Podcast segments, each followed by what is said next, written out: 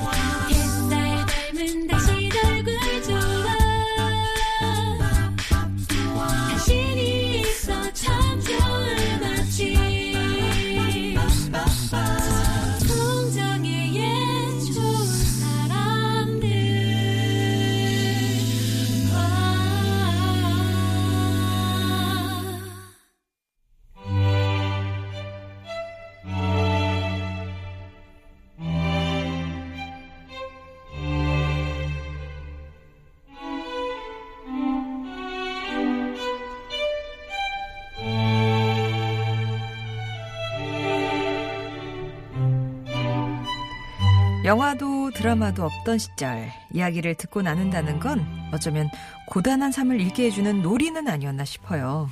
그래서 옛 선조들이 입으로 옮기고 또 기록한 이야기 속 재미는 그저 달달하지만은 않나 봅니다. 유광수 박사의 은밀한 고전, 오늘도 고전 비틀기의 명수, 연세대학교 학부대학 유광수 박사님 모셨습니다. 안녕하세요. 안녕하세요. 오늘은 어떤... 어, 어쩌다 보니까 딱 맞춘 건 아닌데 네. 사일구 날에 춘향전이라는 아주 혁명적이고 혁신적인 작품을 하게 됐습니다. 아, 춘향전 그러니까 혁명적인 얘기다 이렇게 보시는군요. 그렇습니다. 사실은 춘향전의 혁명성이 어, 요즘은 제대로 보지 못하는 거죠. 그렇게 되는 음. 가장 큰 이유가 춘향전이라는 텍스트를 있는 그대로 몰라서 그러는 겁니다. 어. 그래서 그 춘향전이 담고 있는 혁신성은 정말 엄청난 거죠. 아, 그렇게... 혁명적이라는 혁신을 갖고 있다는 춘향전.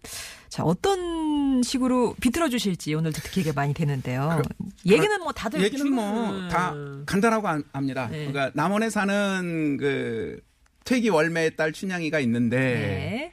이몽룡이라는 그 남원 부사, 부사라는 게 이제 남원은 남원부니까 아. 이제 부사 그러면 거기에 이제 우두머리죠. 네네네. 사또라는 말은 그냥 어디나 붙일 수 있는 말이고요. 어. 그러니까 뭐 반장 이런 말하고 비슷한 겁니다. 사또란 말은. 네. 아무튼 남원 부사의 아들인 이몽룡하고 연애를 하다가 뭐 아버지가 임기가 끝나서 서울로 올라가니까 헤어지게 됐죠. 네. 그래서 있는데 그 다음으로 온 새로운 사또인 그 유명한 변학도. 아.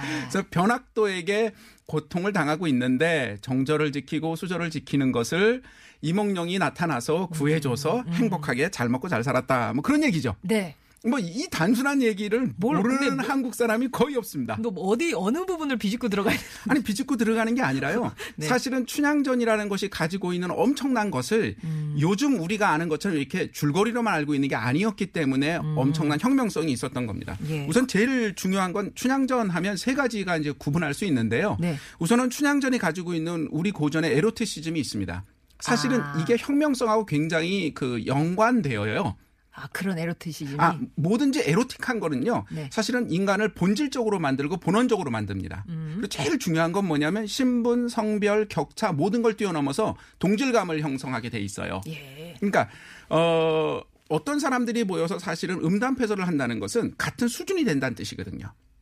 음. 그래서 에로티시즘이 가지고 있는 본질적인 것은 사람이라는 것이 사실 차별성이 없다는 것을 매우 지향하게 돼요. 신분, 아. 격차 모든 것을 떠나서. 예. 그래서 춘향전이 담고 있는 에로티시즘이 뭐 어떻다 어떻다 이런 것을 분석하는 게 중요한 게 아니라 그거를 실제적으로 향유했던 사람은 동지의식을 갖게 되는 겁니다. 아, 대동단결이 되는군요. 네, 실제로 그렇습니다. 어. 병강세가를 오늘 할 건 아니지만 병강세가 역시 그런 식의 부분들이 있었고요. 어. 사실은 그 동학농민전쟁 때 그 앞부분에서 왜 우리 이제 군악대 같은 사람들이 따다다닥 하면서 전쟁하는 것처럼 예. 앞부분에 막 돌려 이러면서 갈 때 이렇게 또랑광대라고 그러는데요. 얼치기 광대들. 그러니까 약간 광대가 될 것처럼 연습했던, 그러니까 어. 요즘 말로 얘기하면 노래 부르면서 갈 때 그때 주로 불렀던 게 뭐였냐면 병강세가의 장승 대목임 이런 아, 겁니다. 전쟁하러 가는데 그 노래를 부르면서. 아니, 그러니까 실제로 진격처럼.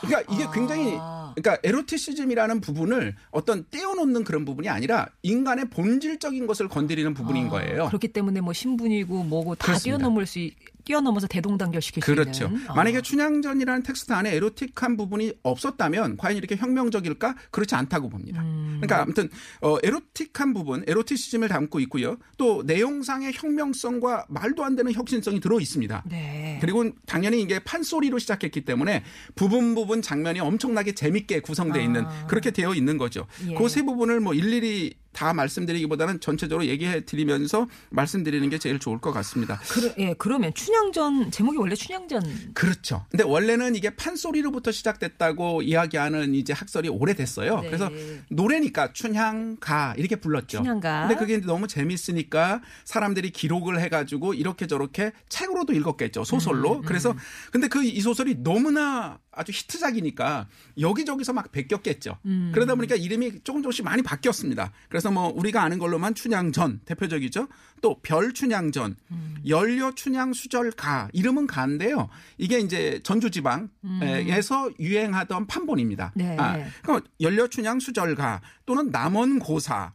옥중화, 대춘향전, 이설춘향전 뭐 등등 이름이 한두 끝도 없이 다양합니다. 아. 이 중에서 저희가 이제 주목해야 될 작품이 뭐냐면 여러 개가 있지만 남원고사라는 특이한 제목입니다. 남원고사. 예, 남원의 옛날 이야기 그런 아, 뜻이겠죠. 예. 책 제목은 춘향이라는 이름이 직접 안 나오지만 어. 요 이야기가 서울 지역에서 광범위하게 유포됐던 음, 음, 소설이거든요. 음, 음. 서울 지역에서 유통되는 방법은 뭐였냐면 이, 요즘은 없었지만 새책점이라고 저희 어렸을 때도 있었죠. 만화방에서 만화책 빌려다가 봤잖아요. 네. 그것처럼 고전 소설 책들을 그렇게 빌려주는 방이 있었습니다. 아, 책방이. 서울 곳곳에 있었죠. 대여점이. 예, 그렇습니다. 그 소설 대여점에서 만들어졌던 텍스트가 아, 남원고사입니다. 아. 분량도 많고요. 네. 분량도 가장 충실하고요. 내용도 굉장히 본질적이고요.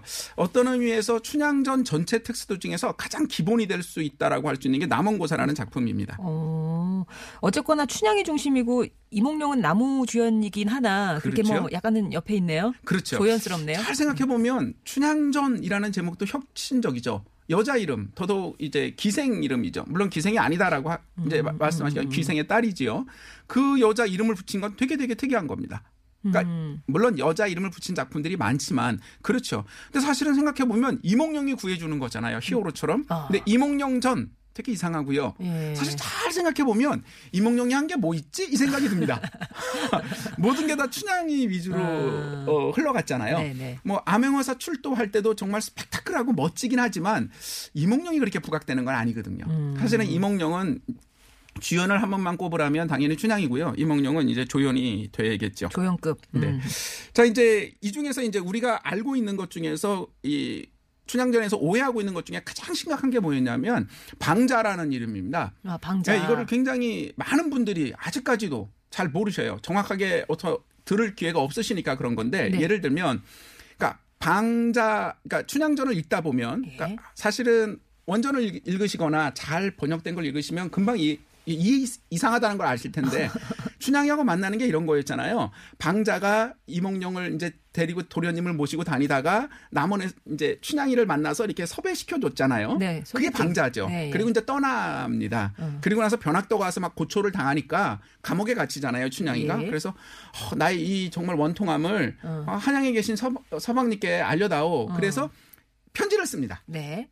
편지를 써서 그거를 누구에게 주냐면 방자에게 줘요. 그래서 방자가 들고 서울로 올라갑니다. 음. 그런데 이몽룡이 암행어사가 되어서 내려오는데 거지 복생으로 이렇게 내려오죠. 우리가 잘 아는 것처럼 아닌 척하고 음. 이렇게 내려오다가 길에서 만나요. 굉장히, 유, 예, 굉장히 유명한 대목입니다. 네. 근데 이, 막 이제 방장 급해서 막 서울로 가려는데 이몽룡이 손을 팍 잡고 너 어디 가느냐 이놈아 그랬더니 아유 놓으세요 저 급합니다 막 이러면서 되게 재밌고 어. 해학적인 장면이 나와요. 네. 그랬더니 어, 제가 지금 중요한 일로 갑니다. 뭔데? 그랬더니 뭐 춘향이가 뭐 이래서 편지를 보냅니다. 뭐 이런 얘기를 하는 거예요. 거죠? 예. 어. 그랬더니 아 그래? 그러고서 그 편지를 훔쳐보고서 어. 정말 이몽룡이 이몽룡이 춘향의 애절한 마음을 알게 되는 거죠. 근데 이 장면이 되게 이상합니다. 제 말을 지금 듣고서 이상하다고 생각하실 텐데 음. 왜냐하면 지금 방자는 뭐하고 있냐면 서울에 있는 이몽룡에게 예. 편지를 가져다 주러 가는 거였어요. 네. 근데 길에서 만났습니다, 지금. 네. 그러면 아무리 거지복색으로 변했더라도 어. 자기가 그렇게 모시던 그러게, 이몽룡을 모를 수가 없잖아요. 네. 그래서 어떤 옛날에 어떤 연구자는 음. 너무 거지로 잘 분장해서 모른다. 뭐 이런 식의 말씀도 어, 하셨는데. 분장했습니다. 네. 이게 기본적인 것이 오해가 된 겁니다. 기본적인 게 잘못돼서 아, 그런 거죠. 어떤 게요? 방자 할 때 방이란 건 방방자고 자는 아들 자자거든요. 예. 방자란 말이 종이란 뜻입니다. 네. 방에 딸린 몸종 이 얘기거든요. 어, 어, 어. 그러니까 무슨 얘기냐면 방자는 고유명사가 아니라 보통명사예요. 예. 복잡한 그러니까 어려운 얘기였지만 사람 이름이 아니라 그냥 종이란 어, 말이에요. 향단이는 향단인데 그렇죠. 방자는 그냥 종이었어요. 그렇습니다. 얘랑 쟤랑 다른 거예요. 그렇죠. 그렇죠. 그러니까 아. 실제로 이몽룡을 모시고서 춘향이하고 연결시켜줬던 방자는 따로 있는 거고 춘향이가 심부름을 보낸 방자는 이몽룡을 모르는 방자인 다른 거죠. 다른 사람. 근데 우리는 그걸 같은 사람이라고 생각을 해서 음. 제가 어디 춘향 관련 어디 가서 보면 아직까지도 영어로 번역해놨는데 네. 방자를 his servant 뭐 이런 식으로 방자 his servant 이런 식으로 같이 해놔서 네. 아 죄송합니다. 한국말로요. 재밌네요. 방자. 어. 아직까지 안 바뀌고 있습니다. 벌써 이게 이십몇 년 넘었는데 볼 때마다 가슴이 어... 안타깝습니다. 예. 사실은 이게 우리가 춘향전을 아, 안다 몰랐어요. 하는데도 음. 명확하게 모르는 부분들이 이건 아주 사소한 문제인 거죠. 네. 사실은 춘향의 이름도 우리가 성춘향이라고 알고 있지 않습니까? 유명하니까요. 예, 성춘향 아니에요? 아니죠. 성춘향인 경우도 있고요. 생각해 보세요. 춘향이라는 게 굉장히 천한 사람이에요. 어. 그러니까 원래는 성이 없어요. 어떤 소설들에는. 예. 그러나 어디는 성춘향이죠. 아버지가 성씨니까. 나, 음. 그런데 어디 가면 김춘향입니다. 어머나. 그리고 어디 가면 서춘향이기도 합니다. 어. 김춘향인 것이 너무 낯설지만 남원고사에는 김춘향으로 나옵니다. 아, 서울 지역에서는 다 김춘향이 됐습니다. 아, 김춘향인 줄 알았는데. 네. 그냥 성춘향, 김춘향, 서춘향 이렇게 다양하게 성이 다른 이유는 이게 바로 엄청난 혁신성인데요. 저렇게 멋지고 매혹적이고 중요한 춘향이를 우리의 가문에 또는 음. 나와 가까운 누구로 만들고 싶다는 열망이 생긴 거죠. 우리 집 우리 집 사람 하면 좋겠다라고 해서 그래서 사실은 김춘향도 나오고 서춘향도 나왔던 겁니다. 아. 자신들의 열망이 담긴 이름이었던 아. 거죠. 근데 우리가 춘향이의 신분을 굉장히 이제 오해하고 있는 것 중에 한 가지가 천한 이름인 건 틀림없습니다. 이름부터 네. 보세요. 우리가 자꾸 불러서 그렇지 춘향, 촌스럽잖아요. 아니 뭐 아닌가요? 봄의 향기 이거 너무 노골적이에요. 아. 이름도 그렇고 네. 누가 봐도 기생이나 천한 사람들의 이름 예, 네이밍이지 음. 이거 좋은 이름은 아닙니다. 사실은. 음. 그러니까 사실은 굉장히 천한 사람이었어요. 그래서 여러 소설의 판본마다 나오는 게 엄마가 퇴기 월매라는 거는 정해져 있습니다. 네. 그런데 아버지가 누구냐 그러면 뭐 이름 없는 천한 누군가의 딸 뭐 이렇게 나오고요. 또는 뭐 지방에 있는 무인. 음. 그러니까 지방 무인이라는 거는 그냥 우리가 선달이라고 부르는 그런 사람들이거든요. 아. 그런 사람의 서녀. 서녀라는 거는 본처에게 난 게 아니라 천첩에게 난 거죠. 왜냐하면 네. 이제 월매가 이제 기녀 출신 퇴기니까 당연히 서녀죠. 남원 부사의 서녀 이게 우리가 많이 알고 음. 있는 겁니다. 이런 식으로 춘향의 신분은 굉장히 낮은 그런 음. 계층일 수밖에 없죠. 이제 이몽룡하고 춘향이 만나는 이제 장면 이제를 생각해 보면 아주 이제 기가 막히고 이제 드라마틱한 거죠. 음. 나이는 아시죠? 열여섯 살입니다. 열여섯 살이 주는 이 놀라움은 어. 어, 이십팔 청춘이라는 말도 사실은 다른 말도 이렇게 쓰지만 이 곱하기 팔에서 이십팔 청춘이 열여섯 살 아닙니까? 열여섯 살인 춘향이가 오월 오일 단오날 그네뛰기를 합니다. 음. 이 단오라는 거는요. 그러니까 단오는 양기운이 겹치는 날이에요. 그러니까 음. 오월 오일이니까요. 음. 그래서 이때는 정말 춘기, 양기가 넘치는 해인 거죠.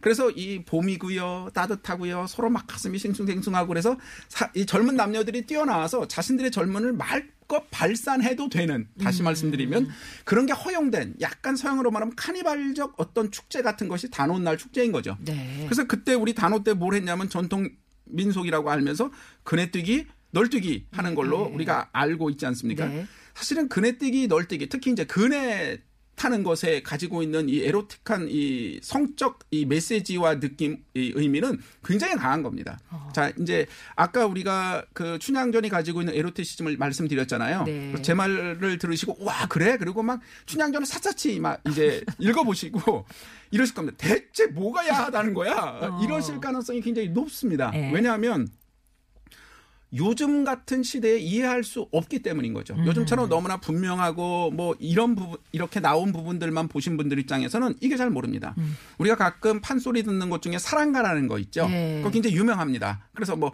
막 이리 오너 음, 뭐 제, 죄송합니다. 잘 못하는데 그렇게 하, 하는 거죠. 예. 그 장면이 그대로 있습니다. 당연히. 음. 그게 이제 이몽룡과 춘향의 첫날 밤 모습을 묘사한 겁니다. 네.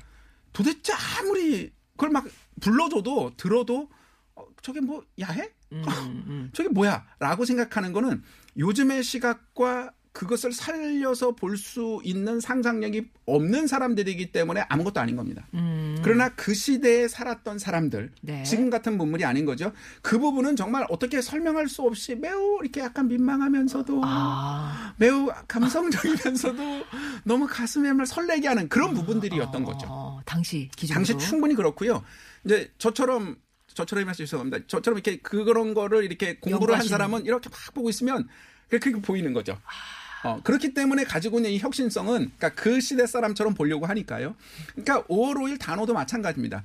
그네라는 것은 이 굉장히 중요한 어떤 이 상징적 의미도 있습니다. 왜냐하면 어. 그네를 타면 푹 올라갔다가 훅 떨어지고 그네를 타보셨죠? 그렇죠. 앉아서 타는 거를 말씀드린 건 아니고요. 서서, 서서 타보면 예. 저도 타봤는데 그 무섭 와요. 떨어질까봐.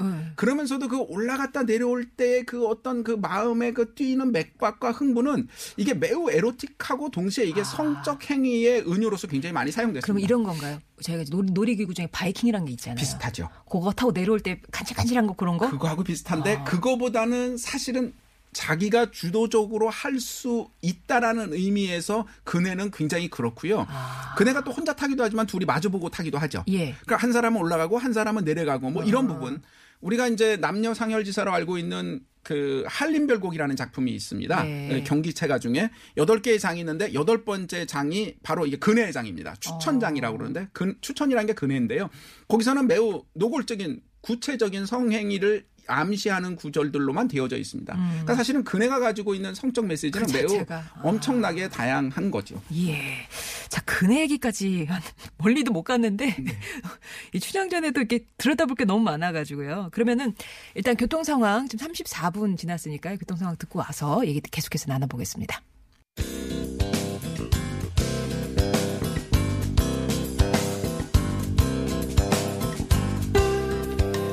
목요일은 여러분과 고전 속으로 여행을 떠납니다. 유광수 박사의 은밀한 고전. 오늘은 춘향전 만나고 있습니다. 아주 뭐 익숙한 얘기라고 생각했는데 또 이렇게 이렇게 따시니까 많네요. 이게 워낙에 전국적으로 히트를 쳤던 작품이기 때문에 춘향전, 별춘향전, 또 남원고사, 옥중화, 대춘향전 여러 가지 버전의 춘향전들이 있었고 거기 들여보면 꼭 성춘향은 아니었습니다. 김춘향이기도 했고 서춘향이기도 했고 이게 우리 집 반 사람으로 끌어들이기 위한 이 엄청난 춘향이라는 그 존재에 대한 그 뭐랄까 열망? 네. 예, 이런 게 있었기 때문에 성이 여러 개가 붙었다고 하고요.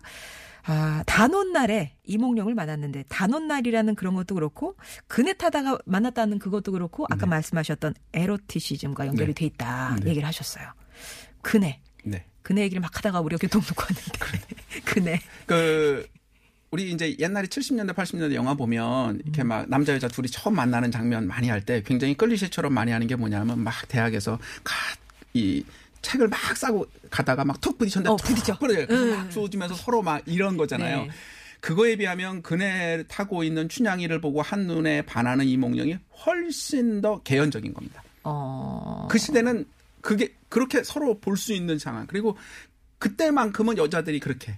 그네를 막 그네를 탈 수 있고 그 예. 올라가는 옷의 매무새의 그 엄청남. 그리고 왜 이제 아이들 키워 보시면 아시죠? 아이들 정말 이상한 건데 되게 좋아하는데 이렇게 손으로 얼굴 가리고 까꿍 까꿍 까꿍 예. 그러면 그렇게 웃잖아요. 예. 그게 사실은 그걸 가지고 프로이트가 뭐라고 그랬냐면 있고 없음의 게임이라는 얘기를 했거든요. 그러니까 아. 포르트 다 게임이라고 얘기를 했는데 어떤 거냐면 어떤 존재가 있었다가 없었다가 있었다가 없었다가 해서 느끼는 그 쾌감. 그 아. 부분을 설명을 했어요. 그러니까 아, 시간이 쾌감이구나. 많지 않으니까 굉장히 많은, 많이 말씀을 못 드리겠지만은 그네가 바로 그런 영향도 있습니다. 타는 분은 아. 그렇지만 보는 이몽룡 입장에서는 휙 나왔다가 사라지고 나왔다고 사라질 때 맞지. 그거를 보는 그 쾌감이라는 아, 거는 네 그렇습니다. 이게 음. 아주 원초적이고 본질적인 거죠. 그러니까 예. 이렇게 이 텍스트를 살려서 보는 경우에 볼 때의 그 춘향전과 그냥 그네 타다 만났네와는 정말 음. 하늘과 땅 차이라고 할 수 있는 거죠. 그렇군요. 어, 월매도 그렇습니다. 우리가 월매가 이제 춘향이 엄마니까 춘향이 열여섯 살이고요. 퇴기니까 은퇴기생이라는 얘기거든요. 음. 월매 나이가 몇 살쯤 됐을 거라고 생각하세요?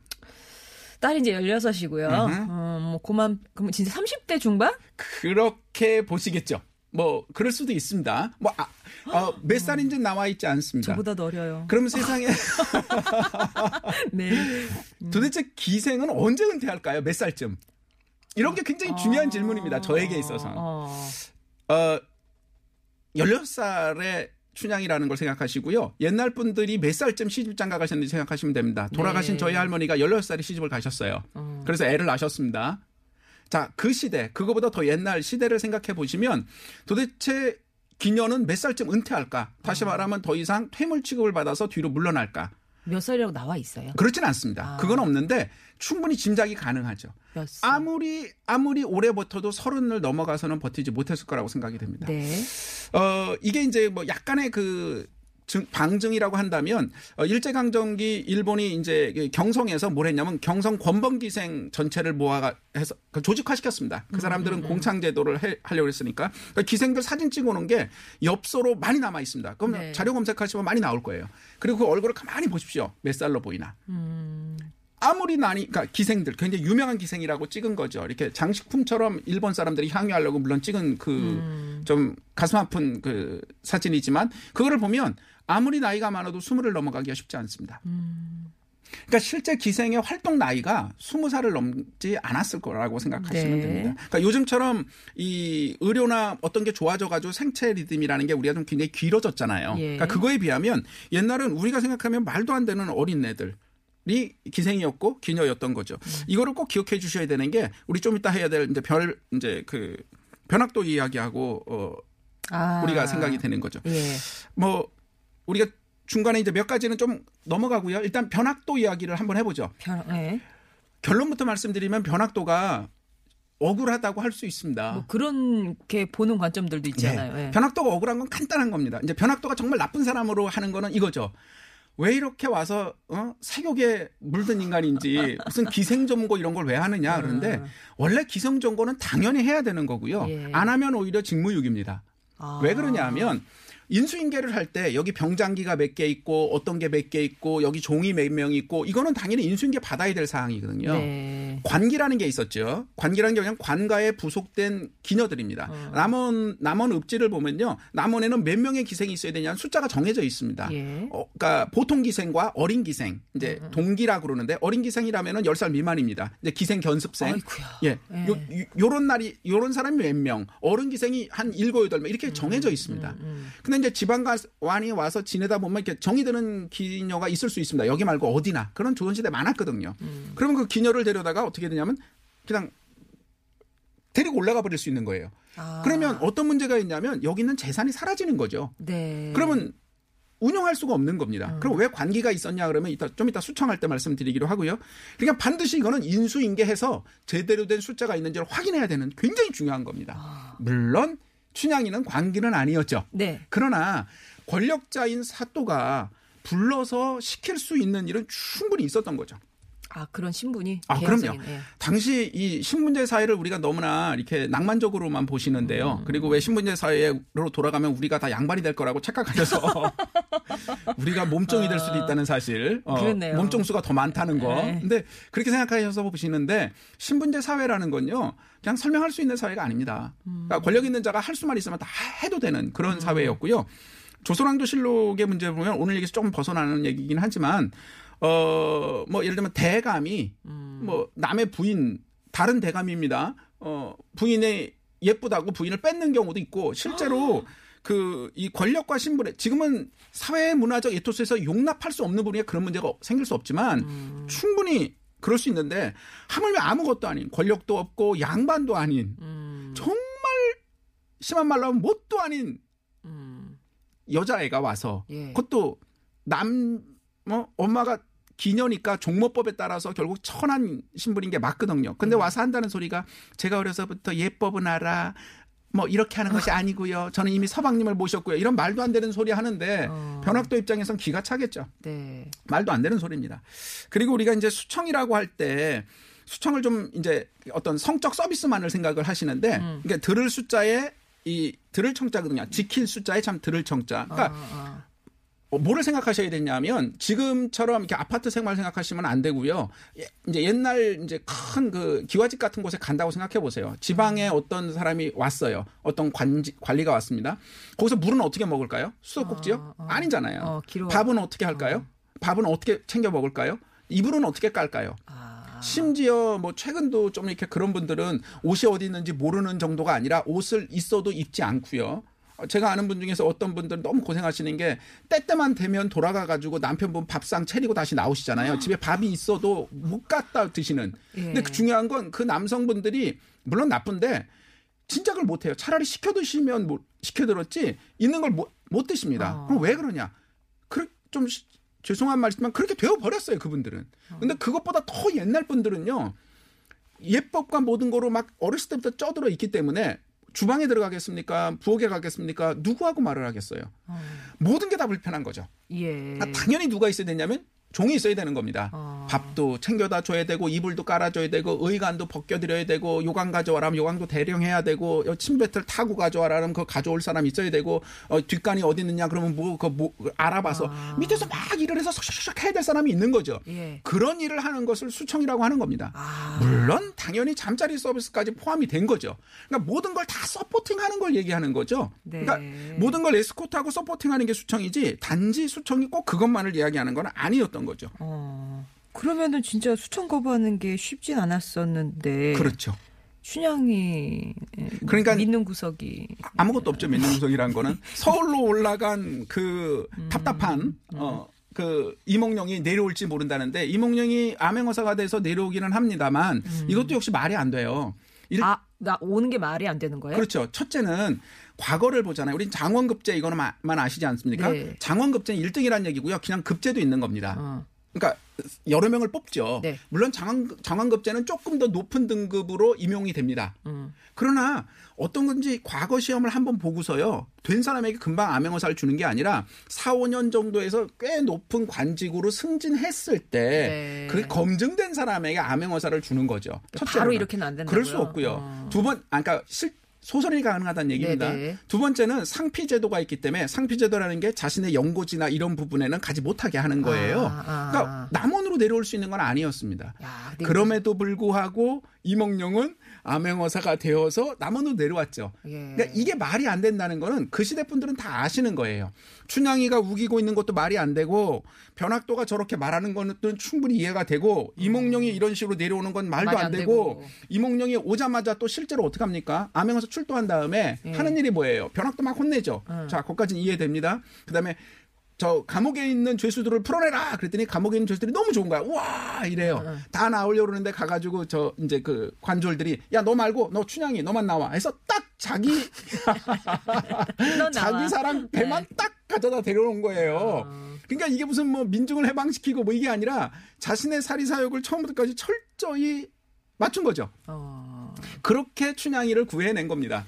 그러면 이렇게 어떤 의미에서는 철저하게 말이 안 되는 예. 이런 얘기가 어떻게 사람들에게 널리 퍼졌고 예. 여기에 춘향전의 혁명성과 혁신성이 있는 겁니다. 어떻게 이 많은 사람들이 이걸 좋아했고 말이 안 되는 어, 얘기를 어, 어. 심지어 아까 말씀드린 것처럼 자기 쪽 사람이고 싶어서 김씨가 많은 서울에서는 김춘향 음. 어, 뭐 이런 식으로 자기 쪽으로 가져오게 됐을까요?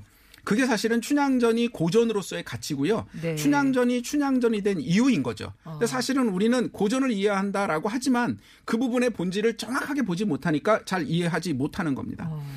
영화와 영화도 좀 그런 면은 있지만요. 사실은 시와 다른 소설에 가지고 있는 엄청난 혁신성은 두 가지라고 생각합니다. 첫째, 소설을 읽는다면 어떻게 해야 될까요? 음. 소설을 읽으려고 하면 그 사람이 되어보지 않고서는 소설을 읽혀나가지 않습니다. 주인공하고 내가 몰입이 돼야 돼요. 네. 우리가 세상 살면서 남이 되어보는 경험을 몇 번이나 할까요? 우리가 진심으로 남의 입장이 되어보는 경험을 할 수 있는 건 굉장히 적습니다. 음. 근데 소설의 가치는 거기에 있는 거고요. 두 번째, 소설은 언제나 중심에 있는 어떤 가치를 주변에서 정말 그것이 맞는지 정말 옳은지 음. 정말 그게 너무나 억압은 아닌지를 계속해서 문제 제기를 하고 다시 보려고 하고 하는 것이 소설의 가치인 거죠. 음. 춘향전을 읽고 느끼고 향유했던 모든 분들의 마음속에는 춘향의 말도, 말도 말이 안 되고 춘향의 처지도 말도 안 되고 변학도도 어, 변학도가 오히려 맞고 이몽룡이 음. 말이 안 되지만 그들의 마음속에 깔려있던 근본은 뭐냐 하면 아무리 권력자라고 해서 음. 정말 만만한 여자라고 이놈이 찝쩍 저놈이 찝쩍 괴롭히고 힘들게 하는 이것이 과연 정말 아. 옳은 것인가. 아.